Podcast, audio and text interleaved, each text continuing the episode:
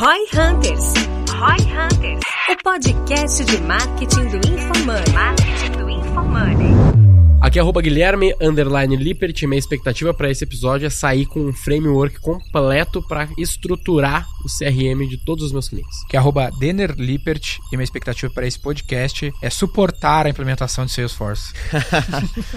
meu arroba é Ricardo M. Domingues e a minha expectativa é mostrar que CRM é mais importante que aquisição. O meu arroba é Guto Rocha e eu vim aqui contar um pouco por que o CRM é a melhor estratégia de marketing. Boa.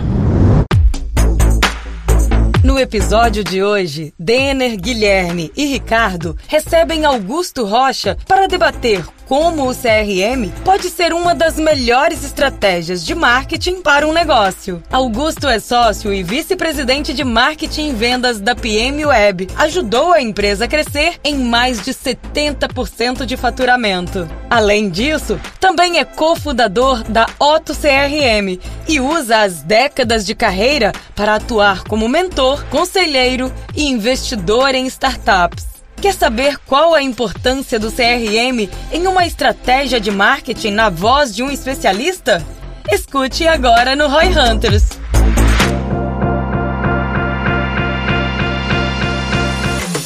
Bom, hoje estamos aqui com um convidado muito especial, tanto a nível de conhecimento do que a gente vai falar hoje, mas também com uma história bem longa aí, uma trajetória bem legal de relacionamento aqui com a V4, né? Estamos hoje então com Augusto Rocha. Seja muito bem-vindo e obrigado pelo convite, meu cara. Muito obrigado pelo convite. Estou realmente muito feliz, orgulhoso Obrigado pelo convite. Na verdade, obrigado pela presença, né? Eu falei obrigado pelo convite. Foi bem colocado. Eu, acho. eu falei Ctrl Z aí, vamos Ctrl Z. Obrigado pela presença. Então. Isso aí não pode sair. Isso aí tem que ficar registrado. Cara, não, esse não, é o ao vivo. É, é, se fosse não, ao vivo, ia sair assim. V vamos só corrigir o seguinte: eu convidei ele ontem. Ah, tá. Obrigado pelo convite de ontem. Tá falando outro tema. Obrigado pelo tema. Eu tava, tá pensando no vinho de ontem. Entendemos agora. Achei que era uma piada que ia desenrolar. E aí, Guto? Porra, cara, muito feliz. Eu, eu, tava pensando se eu conhecia a V4 no V1, no V2 ou, ou no V3, mas eu acho que foi. V0, talvez. Não, ah, não, V2, o V0 era na, na, na casa. casa. É, não, na... V0 é casa, é verdade. Mas eu tô muito feliz de ver esse crescimento de vocês. Acho que o nosso mercado precisa de novas lideranças. E sem dúvida nenhuma, a V4 vem fazendo. assumiu a responsabilidade do líder, né? De criar conteúdo, ir pra frente e realmente executar também. Porque eu sou um crítico de quem só fala e não faz. A gente tá falando aqui, disso agora, né? Vocês aqui fazem e fazem há muito tempo. Quando a gente fala de live, a gente tava lembrando de uma live que a gente fez. Uhum. E vocês faziam três lives por, por semana, semana, naquela época. E a gente tá falando do YouTube, nem live tinha. Não sei que canal a gente usava, se era o YouTube era, já. Não, era, pior que era, YouTube, YouTube já, já era Então YouTube o Instagram que não tinha live. O Instagram que abriu depois, acho. Eu e acho que talvez. Sim. Absurdo. Absurdo. Ah. Muito tempo atrás. A maior quantidade de conteúdo de marketing em língua portuguesa no YouTube é de vocês, não é? Acho que pode ser que seja. Eu acredito que é já. A, a, líder a nível, absoluto. É líder absoluto. a nível de quantidade de produção, sim, e de inscritos, acredito que também. É, pra quem trabalha pra quem trabalha é, a gente é uma maior audiência, né? Quantos inscritos? A gente tem 100 mil. 100 mil. É, batendo 100 Legal. mil agora. A vantagem que eu tenho é que quando eu cheguei aqui era tudo mato. É, então eu vi, vi crescer e, e sou um, um fã de vocês. Boa. Pra quem não, não tá ligado quem tu é e quem é a PM Web, dá um, um overview. Um overview. Antes Beleza. da gente entrar no assunto. Beleza. Bom, eu sou Augusto Rocha, sou um dos sócios da PM Web. A PM Web é uma empresa que trabalha com CRM há 25 anos. Eu tô lá faz 14, eu faço 14 agora mês que vem. E nós temos atualmente um pouquinho mais de 500 pessoas no time. Somos a maior empresa em serviço CRM no Brasil e na América Latina. Temos uma história aí de M&A super interessante, porque a gente vendeu parte do capital em 2012 para uma empresa que tinha feito a IPO e NASA, que é a Responses. Aí conhecemos um monte de coisa, de Vale do Silício por dentro, sendo a minha primeira ida lá foi para fazer reunião e, e, onboarding. E depois essa empresa foi comprada pela Oracle, que é aí uma outra loucura. Faltava 10 dias, né, pra hum. gente receber o, o resto da venda. E os caras falaram... grana, resto Pix. Não, é, faltava só o Pix. e... Então, nunca conte com o dinheiro antes dele chegar, tá? É. E a gente foi comprado pela Oracle e foi uma mudança absurda, assim. A Response era uma empresa de mil pessoas, o CEO deles era o Danny Springer, hoje ele é CEO da DocuSign. Legal. E pô, a gente trocava direto e de repente vira a Oracle, que é Larry Ellison, 150 mil pessoas no mundo, uma máquina de 50 bilhões de faturamento, se não me engano, por ano. E a gente ali no meio, 80 pessoas trabalhando com CRM no, no Brasil e na América Latina. E aí a gente se viu num puta desafio, o que, que a gente vai fazer? Resolveu abraçar, ao invés de enfrentar. E aí ao abraçar, a gente se transformou hoje no maior parceiro de marketing da Oracle no mundo mais certificado, mais premiado, atende muita gente E só que a gente não era mais uma empresa de tecnologia, então a gente resolveu ir para serviço e aí ao ir para serviço a gente vendeu o controle da PM Web para WPP, que é o maior conglomerado de marketing do mundo. O pessoal que tá nos ouvindo aí, que escuta aqui já deve ter ouvido falar da WPP. Às vezes não, vou te falar. Às vezes não, é. Mas a gente Acho cita vale a eventualmente. Vale uma É, a. WPP, ela, porra, a história da WPP é incrível, ela era uma empresa que fabricava carrinho do seu mercado. E como é que ela vira o maior grupo de propaganda no mundo? Bom, eles não fizeram nada por isso. O que aconteceu foi Martin Sorrell, que era CFO da Sat Sat, que é um outro grupo de publicidade, ele resolveu sair e, ah, entendi o jogo, vou fazer o meu jogo. Ele sai, pega a grana dele, compra essa empresa de carrinho de seu mercado, que é Wire Plastic and Products, né? Então, ele comprou com o dinheiro do bolso dele. Era Um milhão de dólares. Exatamente, era Um uma milhão. Um milhão. eu né? acho que libras, porque É, ela era, assim, ela era de de, alguma coisa. de Londres, né? Então era a empresa mais barata à venda que tinha capital aberto. Hoje o pessoal chama isso de SPAC, né? O, o- o equivalente ao SPAC. Ele fez o É SPAC da. Ele queria casca. É, esse, esse Por foi que, que um, tinha que ter o capital aberto? por causa do modelo que ele planejou, Hum. entendeu? De alavancagem, vender ação e comprando brabo, empresa. Na prática, era qualquer empresa que tivesse barato e capital aberto. Exatamente. Whatever. Exatamente. Só que. Acho que a Berkshire é algo parecido. Gro- gro- engano, growth era- hack de, de IPO. Hack de Ah, IPO, cara. E aí ele capital, fez. Era né, um business capital intensivo. Começou a né? comprar muita Legal. agência de PR, né? Relações Aham. públicas. Depois ele foi para agências tradicionais, aí foi para as agências digitais, se transformou no maior player do mundo. E aí a WPP é o maior conglomerado do mundo, as grandes marcas. Ele pagou um milhão, chegou a valer 30 bi já. É. Aí recentemente ele saiu. Eu e o Denner tivemos numa palestra dele lá em Portugal. É. Ele tem um outro grupo agora chamado S4, mas um dos grandes prazeres da minha vida foi ter feito uma reunião com o Sorrell em Miami e ter aprendido o método Sorrell de, de administrar. O cara, é, o cara é bem intenso. É, é, é. E é, é- ele tá naquele. Quantos anos ele tem? Porque ele é mais velho, né? Cara, ele deve ter acho que mais de 75 anos, mas ele não é velho. Se velho é atitudinal, ele não é velho. Nem um pouco velho. E. Vai chegar até 140, será? Cara, eu não sei. Eu não sei se ele vai a 140, porque quando ele nasceu a expectativa era, era menor, né? Mas provavelmente a expectativa dele lá em Londres é maior que a nossa. E ele é um Sir, né? Ele, Lewis Hamilton e, e outros. O Sir. Richard Branson. Eu, eu me perdi, eu comecei a falar da, da PP e não voltei. Então a PM Web, ela é controlada pela WPP, tem a Oracle como acionista, e eu e os meus demais sócios, o Tarek, que é o nosso fundador e o principal acionista. E a gente tem na PM Web três negócios, o Let's Book, que é um e-commerce e CRM para o mercado de hotéis e resorts. A gente tem o Otto CRM, que é um spin-off super novo nosso de tecnologia, Adoro esse. tem 15 meses e a gente tá com mais de 70 marcas de varejo. A gente fez uma coisa super simples, que é pegar tudo que foi criado de CRM no B2B e colocar na mão do vendedor de loja, que foi o cara que foi esquecido. E aí, só pra conectar comigo, né, foi assim que eu comecei minha carreira vendendo celular no calçadão de Canoas, que fica mais ou menos essa loja, a uns 500 metros do escritório que eu conhecia a V4. É, foi onde a cidade Pior que é a gente mesmo. começou a V4. E pra galera que ah, às vezes tá nos ouvindo aqui não tá tão ligado nas possibilidades de que um CRM é capaz de fazer, às vezes nem sabe o que, que é. O que, que seria assim o masterpiece? Dá um exemplo do que, que é um- uma empresa que funciona super bem, tem um CRM super foda, o como que ela é, tipo assim, pro cara Que- ter uma noção do que é possível ser É, feito. e só pra deixar claro assim, o que que a gente imaginou aqui como objetivo desse episódio, visto ter o conhecimento de CRM, é tipo assim, vamos extrapolar ao máximo, o mais pica do pica do CRM nesse nível, e depois a gente vai voltando. Cara, quando a gente fala de CRM, o C é de cliente. Gestão do relacionamento com o cliente. Muitas vezes a gente esquece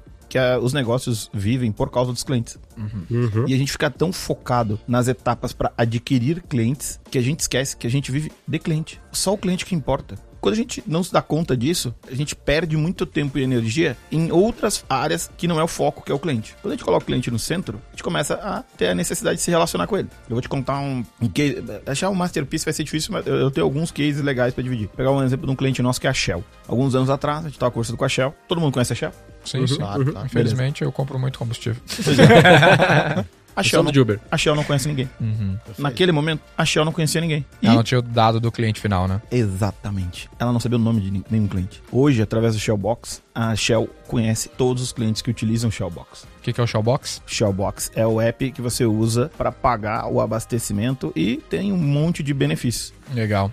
Dá até Qual- pra ganhar relógio lá. Qual que era a Qual quebra que de... foi o pensamento pra se criar um treco desse? Como é que os caras chegam, A virada de nisso? chave, né? A virada de chave é simples. Mercado de combustível. O que que dá lucro? Uhum, Vender gasolina aditivada. uhum. Clientes que a gente identifica e se relaciona tem mais potencial a comprar gasolina aditivada. Quanto mais cliente identificado, quanto mais eh, a gente se relaciona com mais gente, quanto mais a gente se relaciona, mais propenso o cara tá a comprar a V-Power, que é o melhor combustível que- disponível, e aí a gente aumenta a margem. Então, se for pegar o, o relatório, a Raizen, que é o nosso cliente, capital aberto, pode pegar lá, compara com qualquer um dos concorrentes. É o que mais margem dá. Por quê? Porque ela conhece o cliente, ela conversa com ele, ela fala pra ele, esse produto é melhor, você vai ter um melhor aproveitamento. CRM no fim é isso. E aí, voltando lá pro Masterpiece, eu acho que um case muito legal que a gente tem é um case da Wine. Eu lembrei agora. A Wine, ela não depende do Google e do Facebook para faturar. Esse é o ponto. O CRM, o mais importante, você não depende de ninguém. Se o seu CRM é forte, você não depende de ninguém para faturar. Eu, eu adoro fazer uma pergunta pro cara: se amanhã acabar a verba de marketing, como é que você faz para vender? Uhum. O cara não sabe. O cara só pode correr. Pandemia, ela trouxe um negócio impressionante. É um ótimo exemplo. Tudo teve que fechar. Beleza. Aí eu tinha um padrinho meu de casamento, tem um restaurante. Aí como é que esse cara vende? Não vende.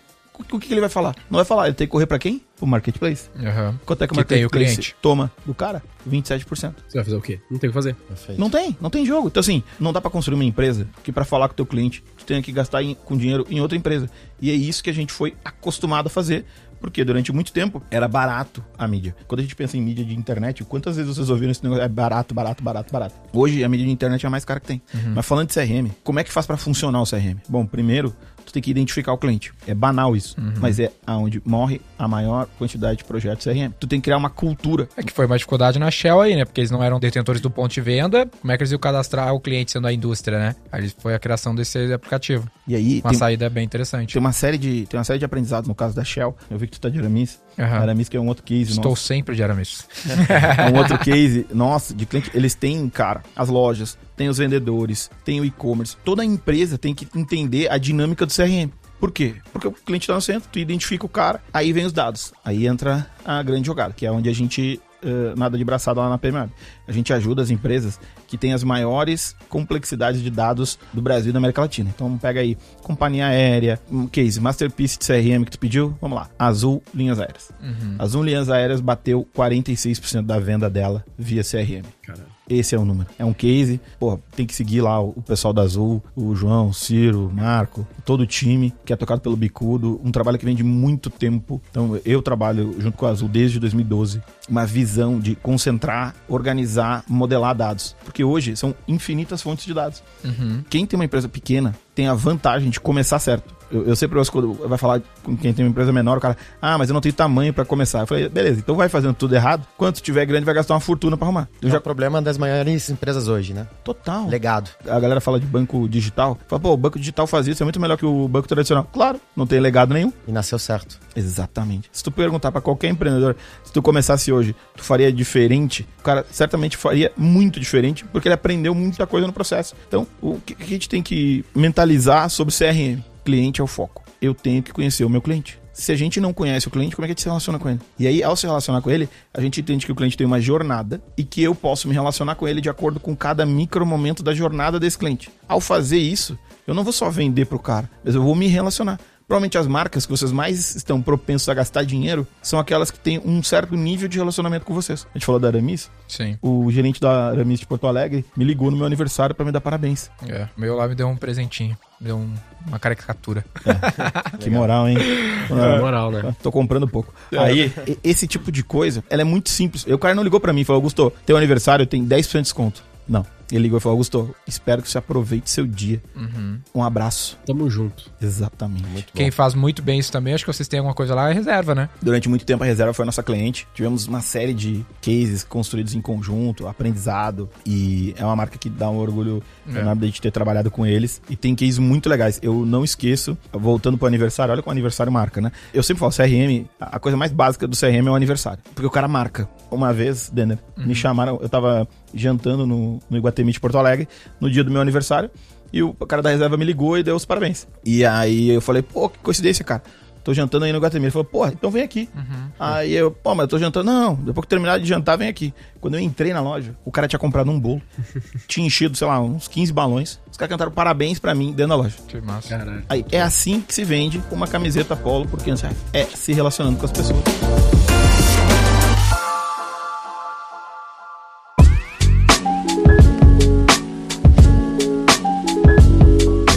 Lá na XP também seria um case masterpiece, né? Que é um pouco da tua frente lá, né, Ricardo? É literal, minha frente. Você falou de jornada e é exatamente o frame que a gente gosta de atuar, né? É toda uma Quantas- entidade dentro da XP Quantas, essa frente, né? De quantas CRM. jornadas tu tem no XP? Mais de 200. Mais de 200 Mais de 200 jornadas. Eu sempre me impressiono com esse número, velho. Tudo no miro. Mas pra é começar, né? primeiro e depois no Market Cloud a gente vai ter que conversar disso na sequência.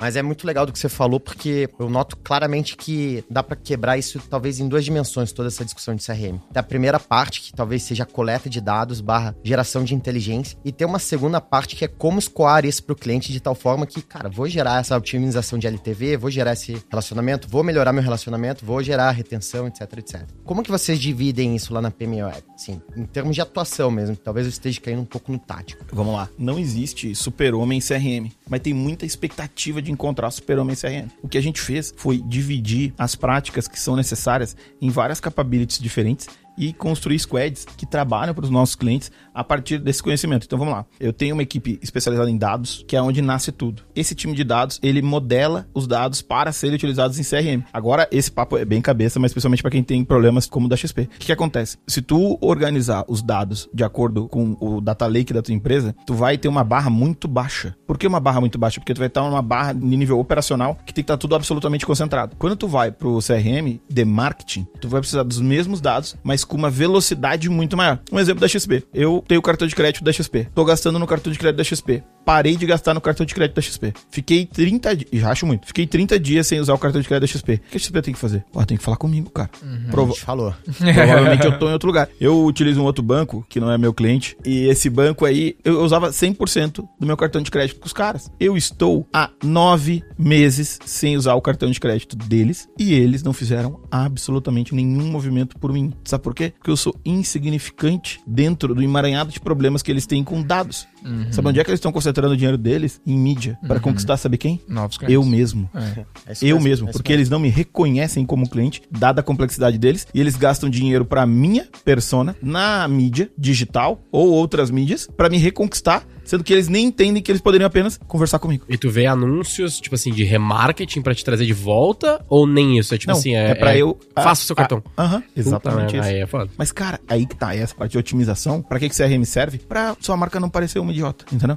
Porque não faz nenhum sentido eu ter um cliente aqui, o cara tá no reclame aqui, abrir um chamado, não sei o quê, e tu tá mandando e-mail pro cara, tá mandando SMS, WhatsApp, ou pior, O cara que tá, tá dando dinheiro, né? tá dando dinheiro pro Facebook, pro Google, que é isso que, meu, a maior parte profissional de marketing hoje no Brasil, o esporte do cara é aumentar o valor do acionista do Google e do Facebook, né? Então, até muitas vezes eu falo, você foi contratado, como é que é, você negociou? Não, não, tenho stock options na empresa. Ah, porra, mas o trabalho que tu faz, tu tinha que ter stock option no Google e no Facebook, né? Porque tu só vai trabalhar pra esses caras, tu não vai trabalhar pra tua empresa. Sim. Porque dá trabalho. CRM é ruim porque dá É, trabalho. e é o resultado de Não, mais longo prazo, é bom né? porque Aparentemente. É ótimo. Um exemplo aqui, só pra pegar esse gancho, Ricardo, se. Nesse exemplo do Guto, o cara ficou 30 dias sem usar o cartão da XP. Dá um exemplo pra galera, o que que tu poderia fazer no É CRM um ótimo pra, exemplo. pra recuperar o cara. E se é 30 dias ou menos, no caso de vocês? Acho que a, a gente tem uma das automações que a gente tem, então, quando a gente fala, né? Poxa, XP tem 200 automações. São para capturar esse tipo de comportamento do cliente, para tentar fazer ele voltar para um caminho, para uma jornada, para uma trajetória virtuosa dentro do que a gente entende que é a jornada que otimiza a LTV. Uhum. O de cartão, eu tenho quase certeza que são 30 dias para te fazer fomentar essa recorrência e voltar a usar. O que pode ter acontecido nesse caso, que também acho que é correlacionado e é um, Uhum. Algo bem interessante de trazer aqui, que eventualmente você estava no grupo controle. Tudo que a gente faz. Eu gente- odeio o grupo controle. Ótimo, ótimo ponto pra gente abrir na sequência aqui. Tudo que a gente faz, e são N formas de atuar nesse sentido, a gente gosta de mensurar pra ver, puxa, tá gerando valor ou não tá. Então a gente tem uma tese, tem uma ideia, uma jornada. Uhum. A gente escolhe um público, uma audiência, a gente manda aquela tese pra 90% desse público, outros 10% entram em um grupo controle Holdout Group. Que não vão receber aquele estímulo. E aí, passados sete dias, que é a nossa janela de atribuição, a gente vê, puxa, qual que foi a diferença de conversão entre o cara que recebeu e o cara que não recebeu. Uhum. É e aí assim a gente é consegue feito- ver o valor do o alfa gerado, né? Uhum. Dentro- É assim que faz teste de medicamento. Uhum. né? Sim. A gente dá placebo pra uns, pra outros a gente dá um remédio. Sim, sim. Aí, nesse Perfeito. caso, os placebo podem morrer. E, Ah, no caso, é. quem morre é o cliente. E aí, nesse caso, cara, são N as opções. Tá Desde- puto já, tá puto ali, ó. Deixa eu fazer a defesa aqui, né? Aham.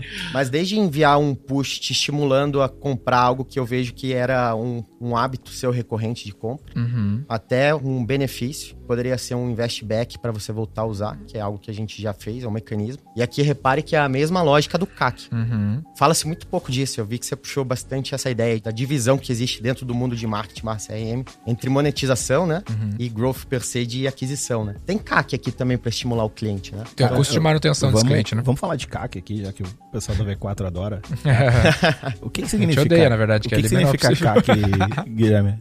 Quanto eu pago pra adquirir um cliente? Exatamente. E o que, que é um cliente? O cliente é uma pessoa que executou uma, pelo menos uma primeira compra comigo. Beleza, é aí que a galera se perde. O que, que acontece? É isso. Depende, O depende. né? cliente, ele não é o cara que comprou uma vez. Não é só esse cara. Quando tu pensa isso, deixa de ser CAC e passa a ser custo médio de venda.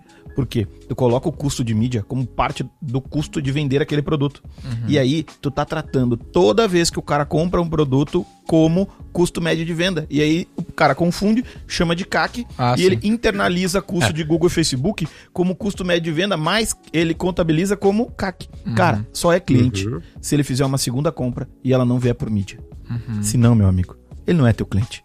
Ele é mais um cara que veio da mídia. E aí tu tá gastando dinheiro novo pra trazer cliente antigo.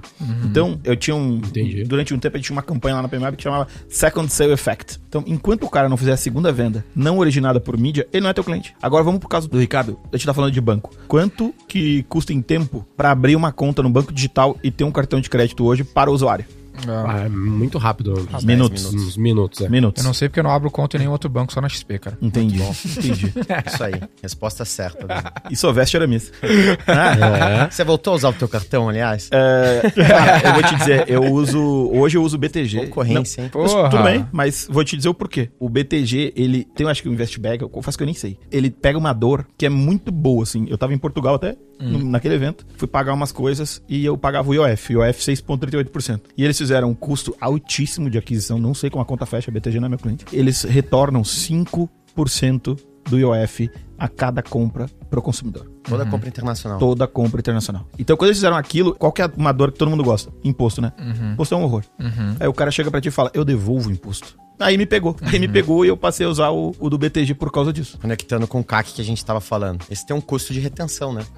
Bizarro. Ele- e ele tá vendo que, se ele tá fazendo isso, é que você deve ter muito dinheiro lá pra começar a história, né, meu Uhum. cara? Ele tá vendo que tem valor te reter lá e colocar você dentro do ecossistema dele via o cartão, que é um Mas, produto mas será flagship. mas será que eles não. Esse benefício, ele não é um benefício pra todos? Aí tem que olhar o... É, não sei. Eu não sei mas eu, aspecto eu, né? acho eu nunca- que é. Eu acho que não é. Eu acho que não, Não é. é? não. Ele não acho, que- faria acho depende do É que eu tá já falando. ouvi, eu já ouvi no o Amadeu que veio aqui, eu já ele é um influenciador do BTG, então eu já vi ele falando sobre isso, que tipo assim, tu pode pagar uma mensalidade, se eu não me engano, uma coisa Aí assim. tá. Mas é porque ele é black, ele não é um cartão comum. Ah, mas é como É um cartão um. black. É difícil imaginar black, essa né? conta É, fechando. verdade, entendi. Mas pra o ser ponto- pra e essa é uma todos, tese né? de CRM. ponto, É. cara, é o seguinte, quanto é que custa uma agência? O cliente que o BTG tá buscando é o cara que tem conta em agência também. Não é o cara só que tem conta em banco ah, digital. Aí, cara, o custo da agência é alto. Beleza. Aí, faço que o Itaú fez. Eu tinha conta lá no Personalité, me ligaram e falaram, pô, Augusto, agora você é cliente de um banco digital. Personalité digital. O que, que ele fez? Ele me empurrou pro banco digital. Qual é a experiência que ele oferece como banco digital? Ruim. Aí ele me acostumou a ter banco digital, eu vou escolher o melhor banco digital. Sim. Aí, qual que é me ganhou? Nessa disputa louca, não me ganhou o cara que tá patrocinando mais, que tá. Me ganhou o cara que atacou uma dor. E aí eu comecei a usar. E aí, em CRM e em cartão de crédito tem um tema super importante chamado principalidade. É muito barato hoje você ter um cartão de crédito. O, o custo de tempo do usuário é muito baixo. Então, tu pode ter muitos cartões de crédito. Uhum. Do que, que adianta o CAC no cartão de crédito? Absolutamente nada. Nada. Porque não importa a quantidade de pessoas que tem no teu cartão, e sim as pessoas que usam o teu cartão. É isso que é CRM. Por que, que tu escolhe um cartão e não outro quando tu tem os dois na carteira? Esse lance do CAC aqui, eu acho que é um lance que ele vale estressar, porque eu, se eu não me engano, lá na, na XP, não se considera apenas cliente quem tá ativo, né? Que é o teu caso. Tu tem uma base lá de clientes 10 vezes maior do que a parte de clientes que estão ativos, que vocês já consideram dentro do aquário. A gente já falou disso Ah, algumas vezes, A base né? passiva que a gente chama. A gente Porque. já conhece muita gente. Sim. Acho que é o princípio fundamental do que você tá falando. E até vocês Conhece. dividem, né? O time que vai adquirir pessoas e o time que vai tornar essas pessoas clientes pagantes e tudo mais, né? No LTV. É, e porque tem a galera que não tá pagando hoje. Que tá, tu tá trabalhando com é CRM pra ativar o cara. Exato. E às vezes o cliente não te pagou com dinheiro, mas ele te pagou com atenção, né? Principalmente num negócio su- super digital como a XP. Pra gente seria um login, por exemplo. É, o cara criou a conta, mas não pagou nada. Agora, pensa o cara que criou a conta e fez o login depois de um ano. Né? Eu deveria estar olhando pra ele com um carinho especial. Eu fiz um podcast com um cara da Zappos e ele falou que a Zappos investe, a gente falou isso aqui, ah, é legal sobre CRM, que a Zappos não investe nada em clientes, ah, nada de mídia em clientes antigos. Se o cara já passou, já entrou dentro das Zappos, ele já cai das- dos anúncios e ele vira só cliente de CRM. Que ele vai monetizar lá, essa estratégia tem que ser de CRM pra manter o cara. Tava conversando com uma empresa ontem e eles têm é, bicicletinha uhum. dessas de, de aluguel, e eles suspenderam a verba de mídia por quatro meses. E não mudou nada. Uhum. Você tá fazendo mídia mal também, né? Não, não, não tratem a V4 aí. Não, não era cliente da V4. De... Não, velho, tratem a V4. Não, a gente tem que pensar no cliente. É, eu lembro quando eu conheci o pessoal da Mobike, que foi os caras que criaram aquele conceito das bicicletinhas espalhadas. O cara falou o seguinte: eu podia gastar 20 milhões de dólares em marketing, ou eu podia gastar 20 milhões de dólares em bicicleta. Aí eu comprei todas as bicicletas, espalhei as bicicletas e ela era o meu marketing. Então, quando a gente fala de, uhum. de, de, cliente, a gente tem que pensar no que, que o cliente se preocupa, cara. E muitas vezes a gente fica viciado em se preocupar com Google e Facebook. É uhum. É tudo Google, Facebook, tráfego Google, Facebook, tráfego Google. Não, cara, não é. As pessoas são reais, né? O metaverso da realidade já tá aí. Uhum. Não precisa ir longe. Vai pro shopping, cara. As pessoas preferem comprar em shopping. O e-commerce, eu falo muito sobre e-commerce, sou curador lá da e-commerce Brasil, patrocino, nossas duas empresas patrocinam. Te acredita muito em e-commerce, tem um conhecimento profundo de e-commerce para CRM há muito tempo. Cara, não é e-commerce o futuro, não é. Ontem o Guilherme estava comigo, a gente acredita muito em estudo. Uhum. E a gente foi a primeira empresa da América Latina a contratar Forrester para fazer um estudo de impacto econômico total, lá para o Otto CRM. E eu leio muito sobre a Forrester. A Forrester, para quem não conhece, é a principal consultoria de tecnologia e varejo no mundo. Os caras são muito, muito bons. Eu até brinquei que eu devo ser um dos 10 caras que mais lê estudos da Forrester no Brasil. Se não for, eu vou ter que ler mais. e aí, a Forrester fez uma análise. 2024, 72% do varejo nos Estados Unidos vai ser físico. Então, passa aquela onda do crescimento que a gente viu do e-commerce. Ah, cresceu na pandemia em quatro meses, cresceu oito anos. Aqueles números bons de, de, de PowerPoint, de, de apresentação. Uhum. Passa isso, cara. O varejo é físico e vai continuar sendo físico, mas ele também é digital. Então ele é omni. Então como é que a gente usa o digital para aumentar a venda no físico? Isso é um trabalho de CRM. Uhum. E muito e-commerce se, se ferra por não ter retenção, porque o CAC é alto, o ticket é baixo, não consegue ter ROI na primeira compra, não consegue fazer o cliente voltar, o cara nunca consegue uh, tornar o e-commerce lucrativo por falta de retenção. Total. E nesse caso, o que a gente falou de CAC não ser o, a primeira compra, né? O e-commerce ele vive disso, né? é o CAC para ele, é o cara comprou. O é cara, isso aí. O cara não um tem cara cliente, novo comprou. Ele não Esse tem é cliente. o CAC pra ele, ele tem venda. Né? Ele tem venda, ele tem cliente. É, ele tem um CPV, ele não tem um CAC, né? É, ele Total. tem custo por venda, não se tem a gente fosse cliente. pegar, se a gente fosse pegar todos os e-commerces, não todos, né? Mas se a gente fosse pegar os e-commerces e analisar só na, nessa regra de apenas a segunda compra, o CAC desse cara vai explodir. Por que, que hum. alguns e-commerces hum. dão preço diferenciado se o cara comprar no app? Hum. Retenção. Retenção, imagino, né? Não, porque se o cara baixar o app, ele não precisa pagar a mídia para falar com esse cara, ele pode mandar um push. É, uhum. é uma estratégia. É igual o cartão no varejo, né? O cartão de Renner, por exemplo, o cara vive no limite do cartão depois. É um jeito de reter o cara também, né? É. Ao invés de a gente usar a palavra reter, vamos, vamos pensar o que é importante pro cliente. Porque se a gente ficar pensando só, ah, como é que o cara fica aqui, fica aqui, fica aqui, fica aqui, a gente vai pra um caminho que a gente se perde. Vamos lá, XP. Ah, uhum. os, os, caras da XP sabem que o, um perfil de cliente deles vai ter, sei lá, mais três opções. Então, ele não quer reter, ele quer principalidade. Ele quer que o cara escolha ele sabendo que tem outras opções. É isso que varejo de moda tem. Não então, o cara não vai ter uma conta no, no, Itaú ou no BTG, mas ele tem que preferir usar a XP, no caso, né? É, esse é, tem, esse é o objetivo. A, a gente traduziu o loyalty do inglês no português para fidelidade. Uhum. Né? Do inglês, se a gente fosse traduzir, seria lealdade, certo? Uhum. Então, assim, ser leal e ser fiel são coisas diferentes. Uhum. O consumidor, ele é leal. Ele não é fiel, ele não vai escolher um só. Legal. E, isso é uma ideia irreal, irreal. Aí, quando a gente olha para o que está acontecendo hoje, de tempos em tempos vem algum player de e-commerce de fora do Brasil com muito dinheiro de mídia, investindo muita grana em mídia, normalmente inundado por produtos de baixa qualidade, porta para produtos pirateados e contrabandeados e arranca um pedaço enorme do volume de venda. E aí, normalmente, esse cara some depois. Uhum, não sobrevive, né? O que, que ele não teve? Lealdade do consumidor. O cara só usou enquanto tava bom, enquanto tava barato. Uhum. É o problema do cupom. Cupom. Cara, a indústria do cupom, ela não, não se sustenta. Eu, eu, tá aí o Grupom, grande que é isso. Ah, cara, ah, é, esse, é um, esse, esse é, um, é um, outro puta case, Grupom. Isso aí precisa no podcast. Mas eu acho que compras coletivas fizeram pelo digital coisas que só os bancos digitais tinham feito. Na verdade, o maior difusor da internet no Brasil é o Internet Banking. Foram eles que financiaram a internet que a gente tem, esse mercado que a gente tem hoje. E o e-commerce, ele deve muito da sua participação no Brasil às compras coletivas. Só que para mim, como o maior player de CRM no Brasil, eu devo às compras coletivas o entendimento da necessidade de uma base de dados organizada. Uhum. Porque os caras mandavam um e-mail e vendia para burro. Uhum. Vendia absurdamente. E eles criaram um outro comportamento do consumidor, que é esperar o e-mail da oferta. Então, muito obrigado ao, ao pessoal do Grupom, Júlio Vasconcelos, lá do Peixe Urbano, grande nome.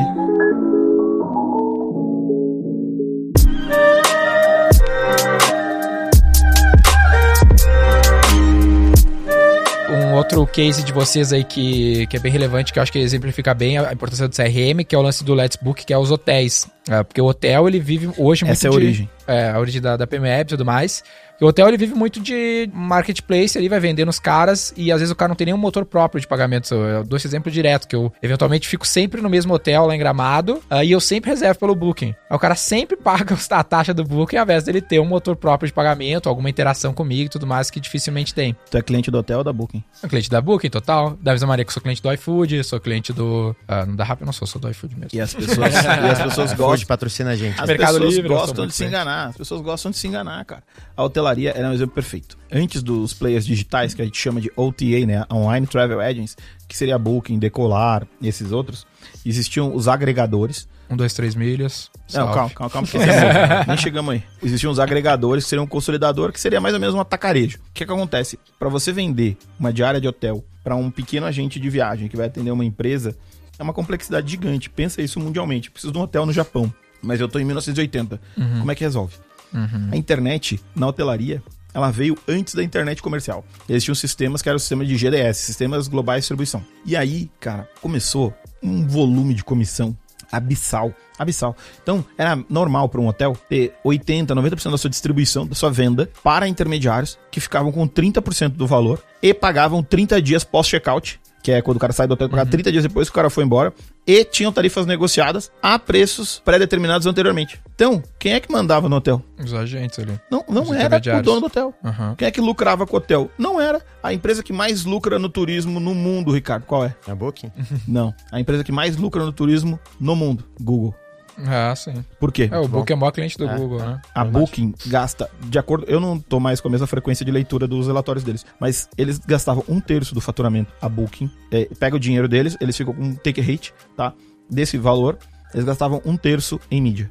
Expedia, que é o segundo maior player do mundo, que tem uma história super legal. Foi criada por uma brasileira, deixou um cartãozinho na mesa do Bill Gates e falou: com esses nossos sistemas, nós poderemos criar uma agência de viagem online. E aí o Bill Gates leu o cartão e falou: porra, gostei. Aí criou o Expedia, que é dono do Hotels.com, é o segundo maior player de viagem do mundo. Depois eles fizeram um spin-off da Microsoft e venderam, tem capital aberto. E esses caras gastam 50% da receita em mídia. Primeira vez que o Google caiu de receita na história foi no primeiro trimestre da pandemia. Por quê? Porque os caras de turismo seguraram a grana. Porque a Amazon não gasta com o Google. A Amazon é o maior anunciante do mundo, mas nos Estados Unidos as pessoas começam a comprar na Amazon, não no Google. O outro player de viagem que é do caramba, até ontem fez um lançamento incrível, é o Airbnb. Como é que tu faz pra escolher um Airbnb? Primeira coisa que tu faz, tu abre o Airbnb, deu, morreu. Aí tirou 30% da receita da Booking, 50% da receita da Expedia. Ele não depende de mídia. O Airbnb talvez seja um, um excelente caso de masterpiece pra De isso. CRM, aham, de retenção. N- não só de CRM, mas de cliente, cara. Cliente. Mas qual que é a solução pro hotel aqui, então, Aí que tá o dependendo hotel é o seguinte, diária de mil reais, 300 reais o cara não via, ficava com 700 reais, recebia depois. Essa conta não fazia sentido. Cada hotel tem um sistema de gestão, né? Não chama RP, chama PMS, que é o sistema de gestão da propriedade. A gente começou a puxar esse dado e criar o CRM. É isso que a gente fazia em 2008, por aí, até antes, 2004, a gente já fazia isso. Quando o cara começa a poder usar esse dado, ele pode se relacionar com o cliente. Aí, se eu me relaciono com ele, eu posso chamar ele de volta para ele comprar de mim. Como é que ele compra? Pô, tem que ter o site. Além do site, eu tenho que ter o e-commerce pro hotel. A gente não chamava de e-commerce até pouco tempo atrás. A gente chamava de motor de reservas. Por quê? Porque ele tinha que estar ligado ao sistema de gestão para consultar a disponibilidade. Porque tem uma coisa na hotelaria, não sei se vocês já se deram conta, que é o estoque Ah, estoque. ele é ao vivo. Uhum. Em qualquer lugar do mundo. Então, quando tu vê um site e fala, ah, nós temos 300 mil hotéis, o cara tem que ter 300 mil integrações para conseguir diferentes. saber a disponibilidade que o cara tem ou não. Então, é muito complexo esse processo. Mas, quando tu resolve, a gente resolveu isso com o Let's Book, eu pego o dado que vem de dentro do sistema do cara, organizo esse dado, construo estratégias de relacionamento, aciono esse cliente por CRM, levo esse cara de volta para o site. Nesse site ele tem o e-commerce, e aí esse cara faz uma nova compra. E essa nova compra não foi feita por mídia. O cliente já gastou mil reais, eu tinha recebido 700. Agora ele gastou mil reais, eu recebi mil reais. Esses 300 reais de diferença, ele aumenta o lucro, porque o custo operacional do hotel é o mesmo. Quando o cliente entende essa conta, ele começa a investir de fato em CRM e em e-commerce. A gente tem um case maravilhoso lá, quando for gramar de novo, até ficar lá, né, que é o grupo Casa Hotéis. O grupo Casa Hotéis, eles tinham a maior parte da venda deles, é o caso da Montanha, Wood, Parador Cambará, Petit, Um Casa clientes. porque é um dos melhores hotéis do mundo. É, não, pô, o café da manhã é incrível. Mas, o que aconteceu? Eles tinham boa parte da venda deles estava em outros canais. E, quando eles começaram a fazer isso, eles têm mais hoje, 75% da venda deles hoje é direto. O que impacta diretamente na lucratividade do negócio. Nosso principal case eh, sobre isso é um case de 2010, que é o Beach Park. E aí, a gente fez tanta coisa pro Beach Park naquela época, e um dos e-mails que a gente fez, a gente apelidou do maior e-mail marketing do mundo. Que era um e-mail marketing que tu ia baixando e tu tinha a sensação de descer o tobogã deles, que é o Insano. legal. Era uma peça realmente muito criativa. Deu, sei lá, 500 posts em blogs de todos os idiomas do mundo que vocês imaginarem. Estavam falando daquela peça de, de criatividade. Tinha um, um site na época, 9gag, Aham, na que aparecia direto naquilo. Vamos esquecer. É. e é o, o avô dos memes. E aí a gente foi parar num e-book, cara, de melhores práticas de e-mail que de uma consultoria de Chicago elegeu a gente uma das 10 melhores práticas de e-mail do mundo. Essa consultoria foi comprada pela Responses. Aí um dia eu fui baixar esse e-book no site dos caras. E aí eu não achei o site dos caras, tava dentro dessa Response, que eu não tinha a menor ideia que era. Aí eu fui baixar, caí numa estratégia de CRM B2B Aham. que é o Inbound Marketing. Tive que preencher um formuláriozinho, aí preenchi o formuláriozinho, baixei, e aí eu conheci a Responses, eles compraram a nossa empresa, o resto é história. O que, que acontece? CRM tá aí pra isso. Primeiro passo, identificar as pessoas. Um hotel consegue dobrar ou triplicar a sua lucratividade se ele vender direto. E ele só vai vender direto se ele estiver fazendo um bom trabalho de CRM. Uma pica que eu vejo assim no lance CRM, que faz a galera voltar muito pra mídia, é a questão de conseguir fazer a ativação desse cliente, né? Porque e-mail marketing, a gente sabe que não é fácil de conseguir ter uma taxa de abertura relevante. Aí tem o push, agora tem o Eu acho WhatsApp. fácil. É, mas nunca comparado ao Facebook. Facebook é pagar, levou, né? Tu vai ter que ficar quebrando a cabeça um milhão de vezes pra ter 30% de open se tu for gênio. Eu acho que o Facebook, ele é mais fácil se você é preguiçoso. Aham. Sinceramente. E quando sobra dinheiro, né? O pessoal que tem muito dinheiro normalmente prefere mídia, né? Quando o cara tem que crescer rápido, sem dinheiro, ele vai ter que encontrar outros caminhos. Se a gente Sim. olhar, cara, o Groupon, falou lá atrás, cresceu como? E-mail. Vai fazer uma Black Friday. Black Friday de Americanas. Americanas é nossa cliente há mais de uma década, né? Uma Black Friday da Americanas, a gente derrubava o site pra ficar só captação de lead durante duas horas. Uhum. Tem noção? Quantidade de lead que tu capta? Mas Mas é, é o, que- a- o derrubar o site era uma estratégia? Não, não, é só. A gente fechava o site, não é derrubar.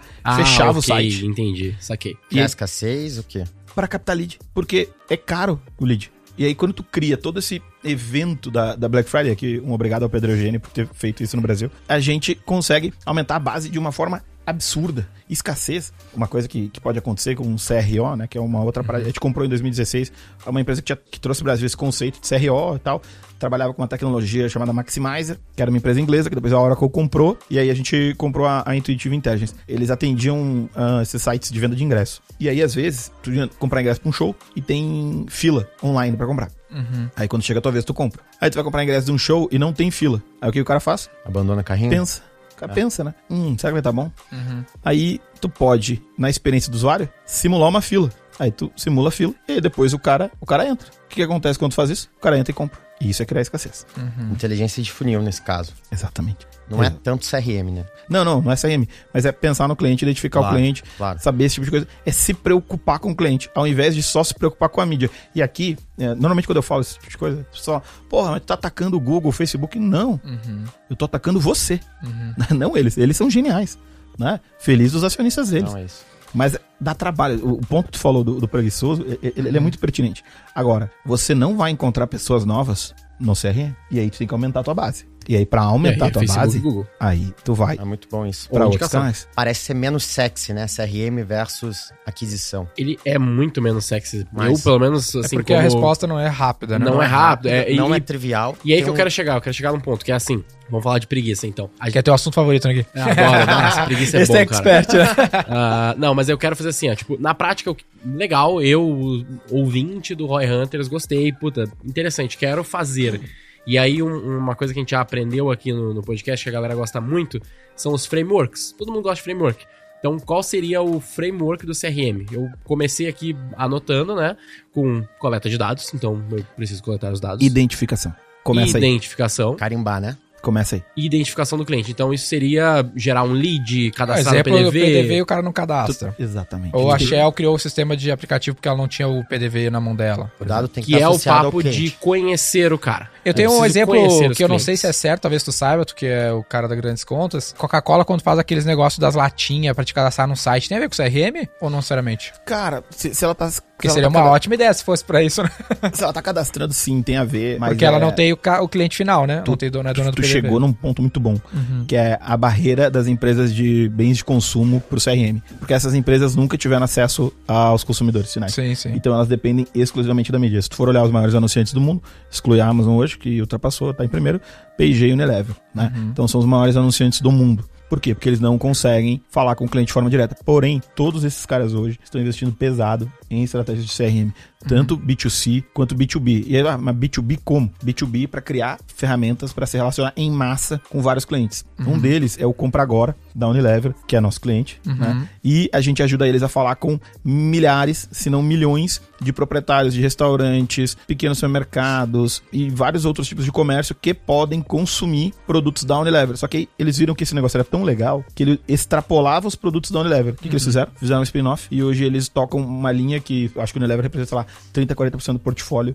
e eles fazem isso para outras marcas. Legal. Caminho análogo da Ambev, né? É. Ambev tá aí na lista dos maiores anunciantes. Todos os caras hoje têm dados, vou, vou cair numa olhada, tá? Mas uh, The Economist 2015, dados são o novo petróleo. É a origem dessa nossa conversa sobre isso. O que, que você tá fazendo para transformar o petróleo em gasolina, em V-Power, né? é isso. Tem que refinar os dados. É aí que a gente volta pro framework. Identificar. Coletar os dados de várias fontes diferentes. E aí tem um outro ponto. Normalmente, mesmo uma empresa pequena, ela tem mais de uma fonte de dado, onde os dados estão modelados de uma forma que eles não interagem entre si. Então o cara tem um e-commerce e o cara tem uma loja e os dados vêm de uma forma não estruturada e ele ao não preparar a união desses dados, ele tem duas bases diferentes, se relaciona diferente com o mesmo cliente. Então o cliente acabou de vir na loja, gastou 5 mil reais, comprou um monte de coisa e no e-commerce ele vai lá e manda o cupom pro cara de 10% porque faz 30 dias que ele não faz uma compra. E o cara pensa, porra, eu, Acabei pod- de comprar. eu poderia ter economizado 500 reais. Eu sou um idiota. E não existe sentimento pior que a gente possa causar no cliente de fazer ele se sentir um idiota. Então, o que, que a gente tem que fazer? Ser inteligente para não causar esse tipo de sentimento E nele. nesse caso até é uma sinalização ruim do lado da empresa, né? Cara, essa empresa não, literal, não tá ligando pra forma que ela tá relacionando comigo. É, é legal Os a caras são desorganizados, né? Nossa, tipo assim, sabe? A conversa que a gente tá tendo aqui é legal porque em nenhum momento vocês falaram sobre a Lei Geral de Proteção de Dados, que é hoje um dos temas mais falados sobre, sobre liga CRM. muito mesmo. E a galera, e a galera pergunta muito pra gente. Contra a lei. Pra nós, ela é maravilhosa, a, a LGPD, porque ela tira do mercado um monte de gente que faz coisa errada. E aí, cara, vamos lá. Hoje o cliente tem que consentir em te dar os dados. Vamos usar a etimologia da palavra, tá consentindo. O mínimo que a gente tem que ter é carinho e respeito pelo cliente que nos consente os seus dados. Quando tu vai para mercados mais sofisticados, mercado europeu, por exemplo, Daniel, cara, é impressionante o respeito que os caras têm pelo dado do cliente a ponto dos caras derrubarem estratégias de relacionamento com medo da RGPD, lá que é o nome da lei em Portugal, ou GDPR, lá que é em outros lugares da Europa, mas os caras querem derrubar. Ah, Não, não vão fazer nada, meu Deus. Porque existe um respeito à pessoa totalmente diferente. Aqui, meu, o cara aperta o pedal lá no fundo, manda pra opt-out, ignora o que o cliente quer. Eu sempre dou o exemplo da Kabum. O e-mail marketing da Kabum é, é extremamente agressivo, velho. Não sei se vocês estão inscritos na newsletter não deles. conheço. Mas eu juro pra vocês, eu recebo 5 e-mails por dia. Tipo, 3 a 5 e-mails por dia da Kabum. Só promo, promo, promo, promo, promo, promo, infinito, assim, nada mais. E hum, não me parece muito segmentado, assim, só parece, ah, as promo do dia, essa aqui arregaça todo mundo no e-mail marketing. Não me parece uma Isso é estratégia muito inteligente. Comprado por mais de um bilhão pela Magazine Luiza. É, e, mas ainda assim, não me parece uma estratégia Nas muito inteligente. análises, se a gente for abrir o. Infomoney pra ler o que foi falado sobre a análise, fala muito sobre a comunidade que eles criaram. Quer saber um masterpiece de CRM?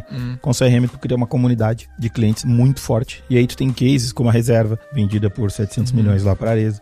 E aí tem um outro case que eu acho maravilhoso, Z-Dog, vendido por 700 milhões para Pets, O dog é legal. uma marca que criou uma comunidade a partir de CRM. Eu respondi um milhão de perguntas para Z-Dog sobre como é que se, tinha que ser as estampas das capas de chuva de cachorro. Por quê? Porque isso me interessa. Eu sou um consumidor. Eles não estão só me vendendo produtos. Eles vão lá e perguntam, Augusto, o que você acha desse modelo de capa de chuva? Aí eu vou lá e digo, esse eu gosto. Eles registram essa informação. E aí quando eles forem vender uma capa de chuva por um preço absurdo, que não faz sentido com a realidade, eles mandam para mim um e-mail e falam, Augusto, o que o Guga, que é o meu cachorro, vai achar dessa capa de chuva? E aí, eles quebram todas as barreiras que eu teria na minha cabeça para pagar, sei lá, 400 reais uma capa de chuva para um cachorro. Por quê? Porque eles respeitam o meu dado, eles se relacionam comigo, eles usam isso de maneira estratégica. E aí, quando chega para mim, eu compro. E aí faz todo o sentido cobrar, cobrar 200 reais uma guia para cachorro. E gerar valor. Que CRM no fim, cara, seria o, o quinto V né? Seria Legal. o quinto V. Ele é o quarto pilar do método V4. É,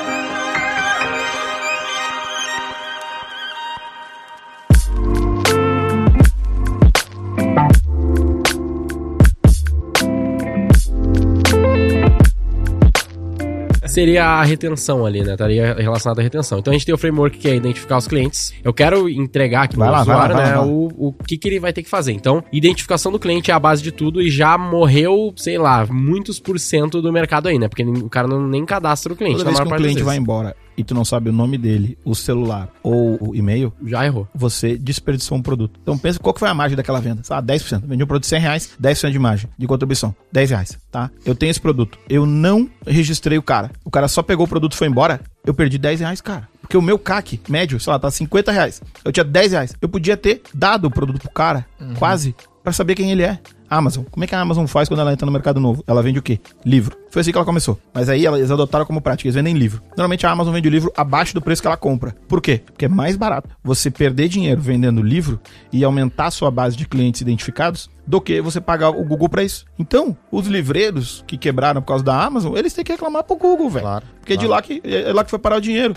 Então, ela cria uma base de cliente por um produto subsidiado e aí ela tem uma base conhecida que ela pode vender qualquer coisa para esse cliente. É muito legal, cara. Eu acho que esse- isso que você colocou, ele, ele meio que reflete um dos pontos mais negligenciados, acho que no marketing digital. Acho que no Brasil e talvez mundo. O CRM, acho que é o- a melhor forma de entender ele. Ele é um destravador de LTV, né? E se você olhar o valor de um cliente no tempo, para qualquer empresa, ele tá muito mais no longo prazo do que na primeira venda.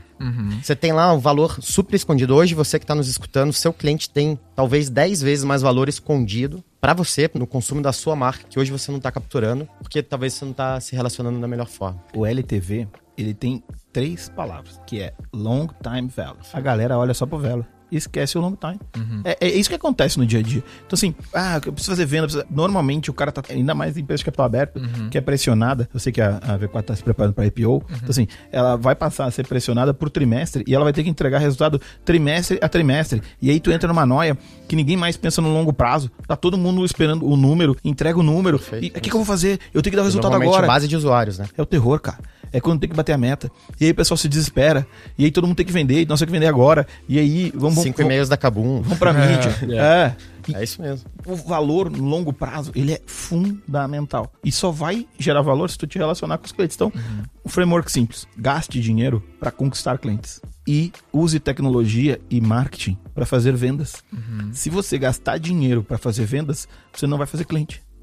E você vai precisar sempre de dinheiro para fazer venda. Então, não dependa de dinheiro para fazer venda, mas use o dinheiro para aumentar sua base de clientes. Esse seria o framework mais simples. Então, dinheiro novo para cliente novo. Estratégia, marketing, tecnologia para fazer venda. Aí a conta fecha. Faz sentido. Como é que tá esse frame aí, Gui? Cara, eu- o meu eu fiz mais detalhado. tá, tudo bem. Mas é, eu, eu coloquei aqui identificação do cliente, coletar os dados de locais diferentes, centralizar e modelar esses dados para ter uma centralização dessa informação. Sim. A partir daí eu começo, aí eu já tenho esses dados, começo a fazer as minhas análises, então eu posso começar a criar minhas réguas de relacionamento e metrificar isso ao longo do tempo. É isso aí. É isso. É né? isso aí. É Ótimo. isso aí. Ótimo. Só complica quando fica em milhões de clientes, mas. Mas até lá. E em milhões de Mas, touchpoints também. mas o ponto é começar certo, né? Se você ainda não tem milhões de clientes, é a melhor hora né, pra começar a fazer isso. O CRM é tipo como é que é? plantar uma árvore, né? Ah. O melhor momento seria 10 anos atrás, o outro Ah, agora. Então, Uhum. quanto Muito antes você fizer, menos você vai depender dos players de mídia. E de stack, se fosse falar de ferramentas e tudo mais, o que vocês orientam Bom, a galera? A gente trabalha com as melhores soluções do mundo com base na Forrester e no Gartner, né? Uhum. São empresas que avaliam as soluções. Então a gente atua com a Response, que é da Oracle, né? Uhum. Então faz parte da Oracle Marketing Cloud. Nessa área, nós somos líderes eh, mundiais em conhecimento e número de clientes. Líder absoluto. Abs- absoluto não. Absoluto não Piada sei. interna aí. Mas eh, quando a gente olha para o stack, então Oracle a gente tem essa participação. Salesforce é uma tecnologia que a gente admira muito. A gente Difícil de implementar, é puta que pariu. Os caras, Salesforce é foda. será mesmo? Os Será caras da tá o parceiro Salesforce são errado? foda. Porra. Será que tá com A gente ver. tá implementando lá, tá sofrendo. Se tiver um parceiro. Eu sou, eu sou um É, fã, eu sou um fã de Salesforce. Tô indo lá pro Connections, que é um evento muito legal em, Salesforce em sacaneia. Chicago. Salesforce te cobra licença durante a implementação. Tu não tem nem os usuário acessando e tá pagando a porra da licença, velho. Taxímetro Tô puto dele. com esse negócio aí, cara. Tá puto, tá puto. Gasta todo o dinheiro Caralho. que tem no Google, no Facebook e reclama da Salesforce. Porra, é gastando também, é mas- brabo, cara. É, brabo. Gastando Mas, dois. não, O- ótimo o Google, ponto o. Google cobra anúncio que ele não entrega. É, o foda. Google cobra anúncio do cara que nem queria entrar no teu site entrou Ah, sem o querer. problema não, não quer dizer que É, ver tá com o bom, outro, cara. tá bom, tá bom. Aí, ó. Foda. Pessoal, Não, Larry, mas- mas Larry ponto Sergey, temos aqui um grande advogado de vocês, voluntário, sempre que precisar, pode acionar ele. Esse o já ponto... é, um, é um ponto bacana pra gente começar, porque é isso, a Salesforce ou CRM normalmente é visto como um custo que dói muito mais do que o custo do Google ou do Facebook. Porque as pessoas não fazem conta. Perfeito, mas tem tanto valor ou mais Cara, quanto a mídia. é absurdo. Pega um orçamento de mídia de uma grande empresa, compara com o custo de Salesforce, Oracle.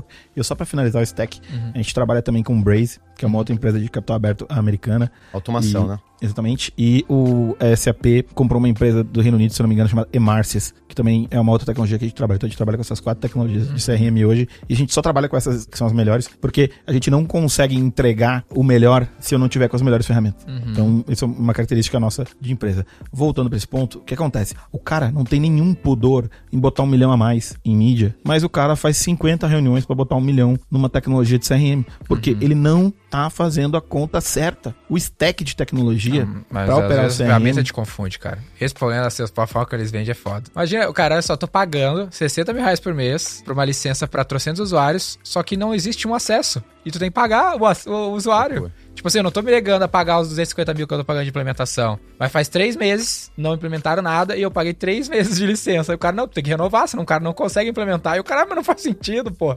Me cobra um usuário então, se eu não tô acessando com ninguém. Salesforce não tá fazendo CRM contigo. Ah, a Salesforce tem esse ponto falho, isso é fato, mano. Eles deixam um monte de cliente pra trás. Um monte de gente não passa a implementação. O NPS da Salesforce é menos 10. É mesmo? É, menos 10. Mas depois que vai, vai. O problema é tu gastar. eh, Não é nem o problema de gastar, o problema é que essa fricção.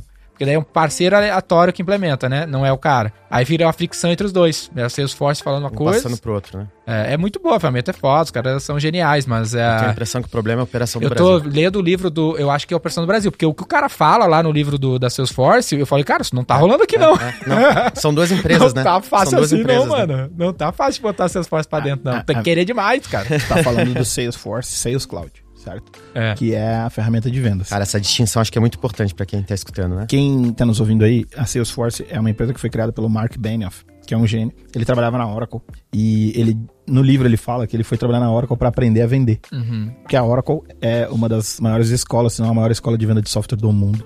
Tenho muita alegria de ter eles como sócio e ter aprendido e ser hoje o parceiro que mais cresce na Salesforce na América Latina para marketing. Então eu não posso te ajudar em vendas, tá? Não é minha especialidade, meu negócio é marketing. Mas olhando para marketing, cara, o que acontece? A tecnologia, ela não opera sozinha. Você precisa de profissionais e de uma equipe preparada para usar o melhor da tecnologia. E é aí que mora mo- normalmente o maior erro quando o cara faz uma conta dessa. Ele pensa o seguinte: quanto é que eu vou gastar de Salesforce? 60 mil reais por mês? Porra, é grana pra caramba. E aí o cara absorve que ele vai pagar 60 mil reais por mês e do nada vai tudo ficar fácil. Aí tu olha, porra, mas no Google, no Facebook é fácil.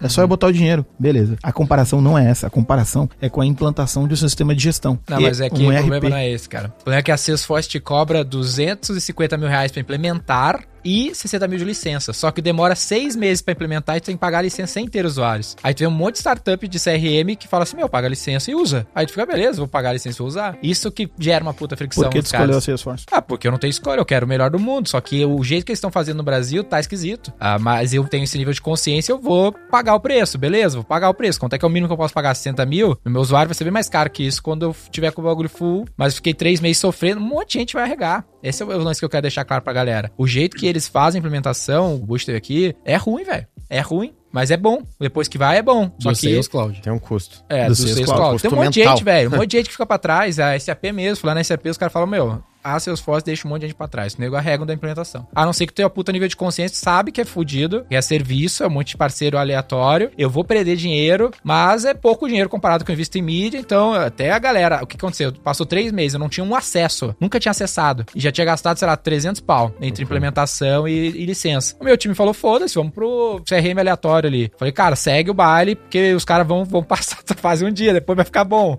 Vai ter que ficar muito ruim antes de ficar isso. bom, esse é o A problema. Salesforce acho que é pra poucas empresas empresas. Mas né? aí tu pega o meu cliente, que não tem esse nível de consciência, ele vai jogar pro alto. Falar, foda-se, cara. provavelmente não Ele o não tá vai nem passar Ah. pelos 60k, ele não vai Não querer, vai. ele não vai querer pagar um negócio que ele não vai estar usando na prática. né? É, é, isso que eu vejo que é foda, assim, que é bom. Eu que é- ouvindo vocês falarem aqui, eu poderia dizer também que não querer passar por esse período é, poderia se chamar de preguiça também, não?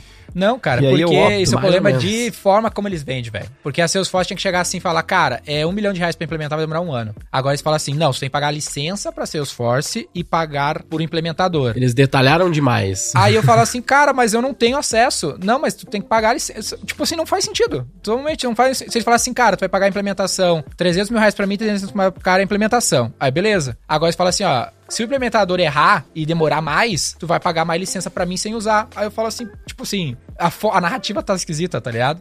A gente tava falando lá sales, com. né? A gente tava Só pro falando, sales, a gente tava falando com o CEO da ReHap ontem e ele fala sobre limpar a linguagem, né? Tem que limpar, Limpar a linguagem. linguagem. Limpa a linguagem, deixa Pô, mais e os claro, caras mais são fácil. muito ruins de venda na Salesforce, velho. Cada implementador, os caras são muito ruins, velho. Os caras não abrem câmera, assim, coisa básica de venda, não sei, deve ser Brasil, deve falar pro Bush lá. Porque a porra da Salesforce tem um monte de implementador que vende, né? Aí os caras são muito ruins, velho. Não sei como é que os caras estavam com o melhor CRM do mundo, são muito ruins de venda, velho. Os caras não abrem câmera, ah, botam as pessoas aleatórias nas calls. Ah, boa, tu tem que querer demais comprar o bagulho, velho. Essa é real. Você isso, pelo menos, a experiência que a gente tem. Mas vale a gente falar aqui dessa distinção do CRM de Não, vendas o Market Cloud, né? Que é, é, pro, pra solução de automação, porque são Total. duas partes de um mesmo mundo, né? Dentro do às macro vezes, mundo às vezes CRM. nem é o mesmo mundo, assim. Quando a gente fala de CRM de vendas, CRM de marketing, o CRM de vendas normalmente está ligado ao B2B, né? A uma venda corporativa. Então, o que o- os problemas essa que eu- primeira fase de aquisição do cliente. É, né? não, não. é, essa solução é para venda complexa. Que tu tem que te relacionar com o cliente, que tu vai ter mais de uma venda. Essa é a origem da Salesforce. A Salesforce é literalmente, em português, força de vendas. É um software para a força de vendas. Eles tinham um loginho na época que eles foram criados, que era software, e aí uma placa, tipo placa de não estacione, que era não é software.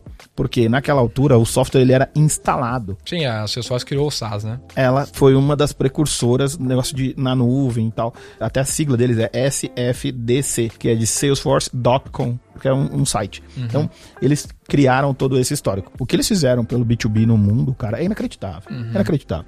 Eles evoluíram demais, assim. Obviamente, tem muitas startups que vão ser fáceis de, de você entrar, quando falar no mundo de vendas. E é verdade, é fácil. O, o problema é, isso é tipo esquiar. Começar a esquiar velho, tu vai esquiar com esqui, tu vai aprender rápido, mas não vai evoluir absolutamente nada.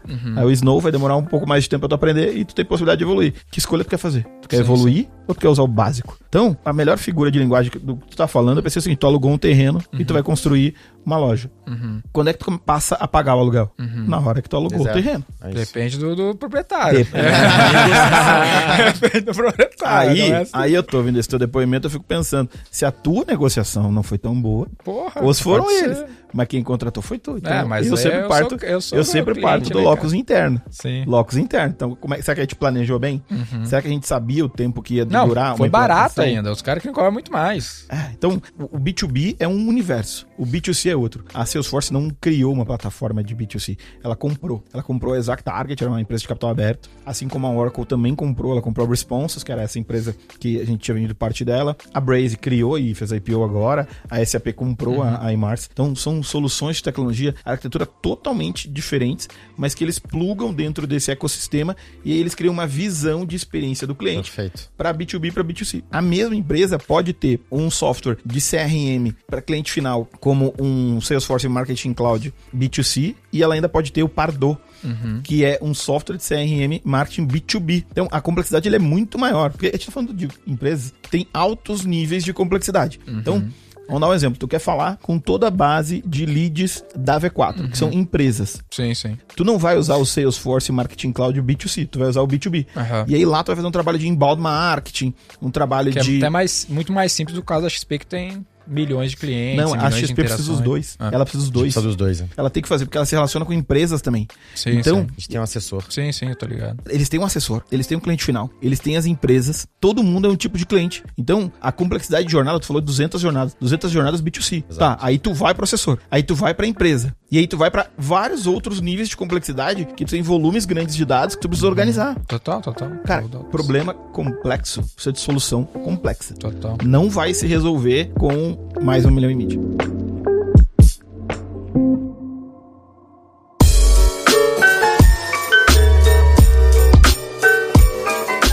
a gente está falando de soluções de automação de marketing, né?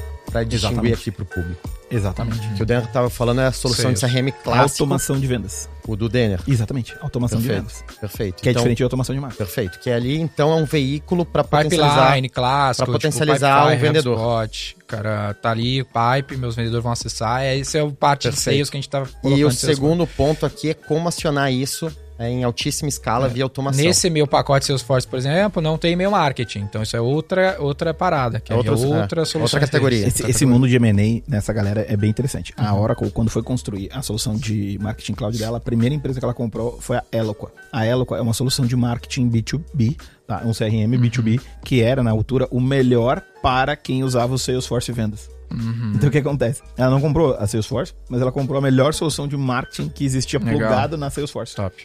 Então, o- foi o fundador da, da Elo, que ele ficou anos lá na Oracle, comprou várias outras empresas, e ele foi construindo esse stack. Por isso que o termo que tu usou foi stack, porque não é uma solução, Não, é isso, um são monte de solução. E, Salesforce cara, a vida é complexa, velho. Umas 12 soluções diferentes, uma Salesforce. Muito uma Oracle. mais. A Oracle tem mais de 9 mil produtos.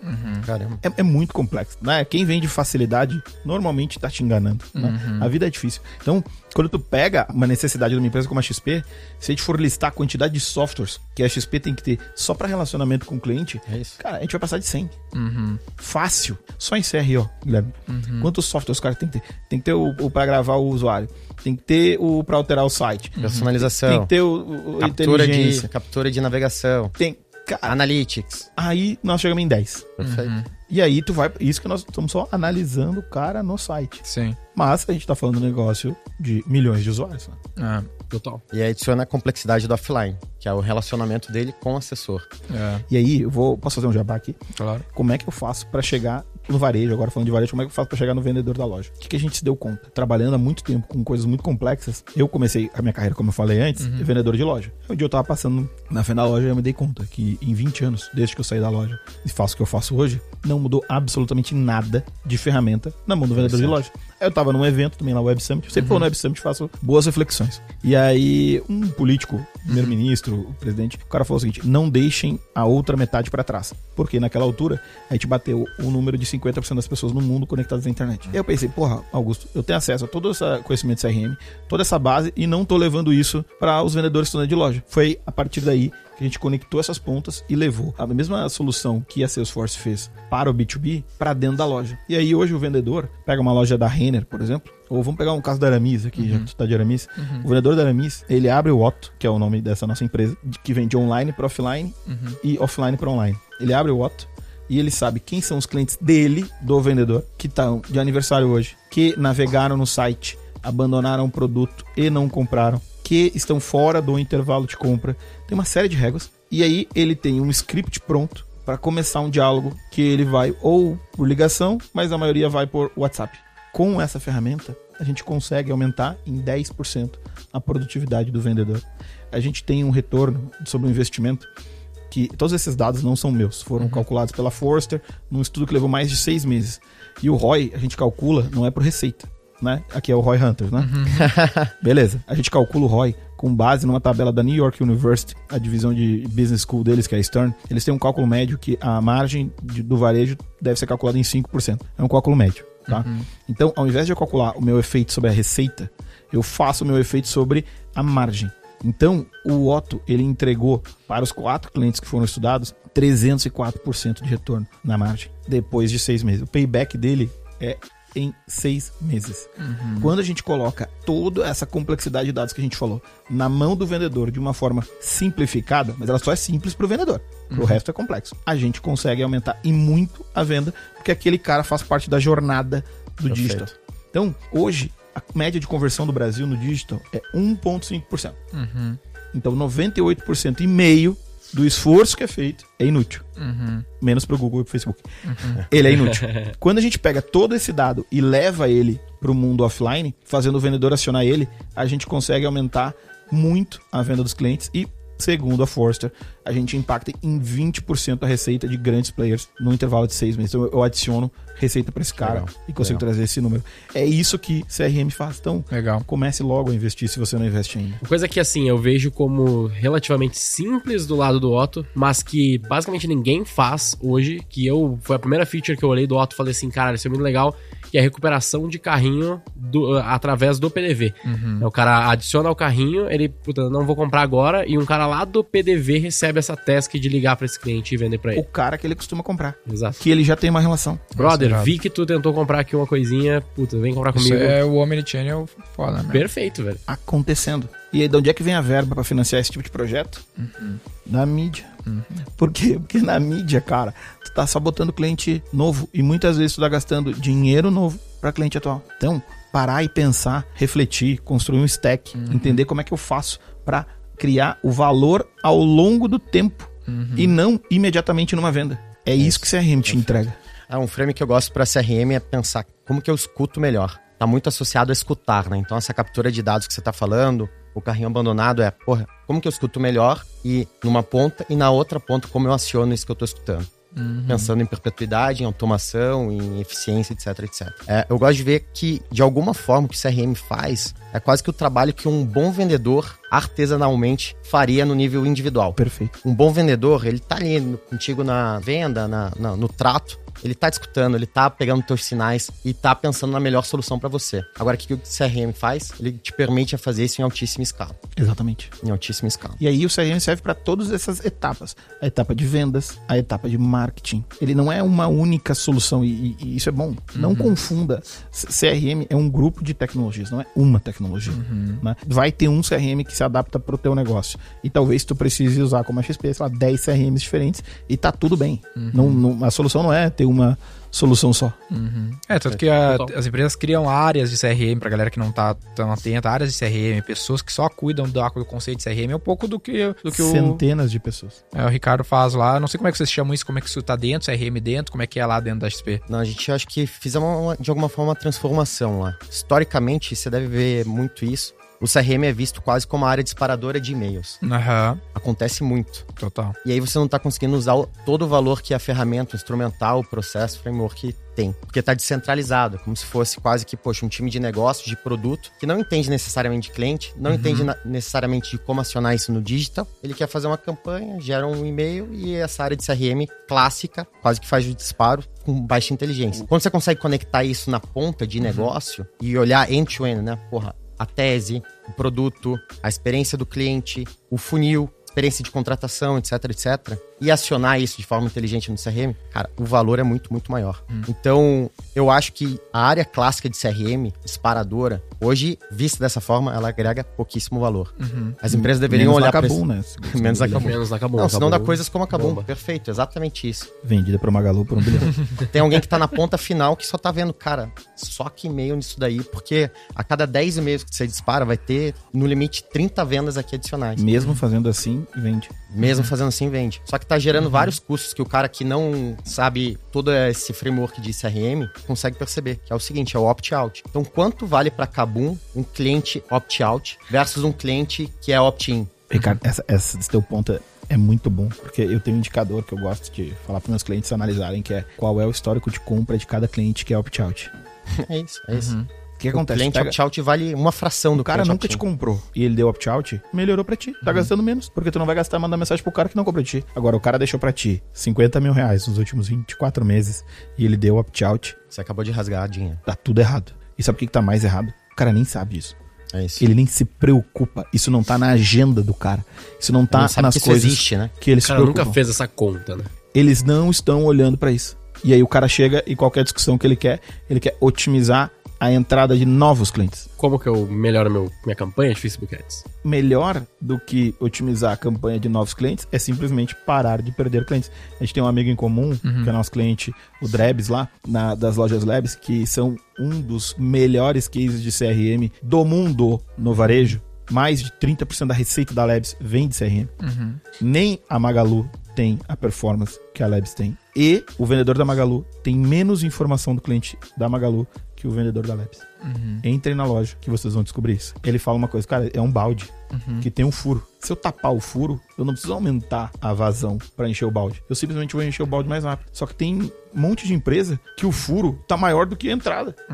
E a conta não fecha. Então a gente fala, no, no mercado desse de app, tem muito lance do Monthly Active User, Uhum. vários termos que a galera gosta. Tem um evento muito legal até, depois dê uma olhada, vai acontecer em Las Vegas, mês que vem, início do mês, chamado MAL, que é só sobre esse tema. Quando a gente olha pra isso, a gente olha o quê? Churn, cancelamento do cara. Como é que eu diminuo aqui? É o que tu te preocupa. Porque quando eu diminuo aqui, eu aumento a minha receita, porque eu tô botando mais gente, eu tô mantendo os que tem. É, parece simples, deveria ser mais falado. Mas aí o Guilherme falou: isso não é sexy. Uhum. Beleza, adorei a comparação. Porque CRM é casamento, cara. E casamento não é tão sexy, Uhum. né? Sexy é solteiro, balada, tal. Casamento é compromisso. Casamento é dia a dia. Casamento é escutar o outro. Se não, velho, acaba o casamento. E normalmente, quando acaba o casamento, é bem caro, né? Então, se a gente pensar que a gente pode casar... Deve ter até uma correlação na Ótimo taxa de insucesso implementação de Salesforce e divórcios. Certamente deve ter. Mas se a 70% gente- dos clientes não terminam a implementação, 70% se divorcia. Ninguém aguenta. Cara, é, cliente é um casamento. A gente tem que escutar. A gente. Não adianta eu levar presente, vou começar um relacionamento. Aí eu levo num puta restaurante, maravilhoso, do caramba a experiência. Pessoa, porra, legal, gostei, me encantei pela maneira como você me tratou. Vou me relacionar com você. Ok, senta aí que a partir de agora é só marmita. Uhum. É isso que a gente faz com o cliente. É literal o que acontece em 90% Gasta o das dinheiro empresas. do CAC. É depois que o cara entra, te vira aí. O que acontece com esse relacionamento? Ele acaba. Agora, se eu fizer com uma constância esses rituais, provavelmente a pessoa vai manter um nível de engajamento feliz. E o engajamento do inglês, ele vem do engage, que é casar. né? Então, galera, é simples. É relacionamento entre pessoas. Aí, vamos parafrasear Simon Sinek. Todos os clientes são pessoas. Tem De que- acordo com algum estudo, né? É. 100% dos clientes são pessoas. né? É, é isso aí. Fonte Times New Roman. Não tem dúvida, cara. Top demais. Muito bom, bom. demais. Quer fazer um jabá? Como que o pessoal pode saber mais sobre Ah, ti, isso, sobre porra, o Walker? Bem lembrado. O pessoal tá, tu tá falando de framework. Aham. Querem ver um framework bacana? Vai lá no arroba PMWeb no Instagram. Roda lá no feed. Vocês vão ver o nosso framework. Esse framework tem né, 25 anos de estudo, muita informação que vem lá da, da, da época da Response, que a gente usou, que é o marketing por ciclo de vida. Então, a gente construiu esse desenho, onde tem a identificação do cliente como um dos pontos, o consentimento, o início do ciclo de vida e a conversão. E esse é um ciclo infinito que o cara sempre pode comprar de ti. E aí, lá tu vai ver como é que a gente mapeia esse ciclo de vida, cria esses micromomentos e aí usa a tecnologia para automatizar a estratégia. Porque a tecnologia não é a estratégia. E é aí que muita gente confunde, contrata seus fortes, acha que vai funcionar da noite pro dia. Por Coloca no destaque do Stories lá, pô. Não deixa a rolar o feed, não. favor, dá pra dar uns likes lá, é cria Ah, galera, engajamento. Aqui é, é tiração TikTok, cara. Galera, que é um negócio fácil. bom demais. Boa, muito a, bom. gente, a gente tem a oportunidade de falar de ciclo de vida, que é um assunto por si só super extenso, associado a CRM. Isso dá, um, acho que, um episódio por si só. E dados, né? É. Tem, tem, Tem cara, muita coisa pra se falar de dados aqui. a, a gente precisa dar mais luz sobre esse assunto, mas é que é um assunto que gera lucro. E hoje em dia tá meio fora de moda o, o negócio de lucro, né? O pessoal tá mais focado só em, só em crescimento. Mas a gente tá sempre à disposição de falar de gerar lucro. Boa.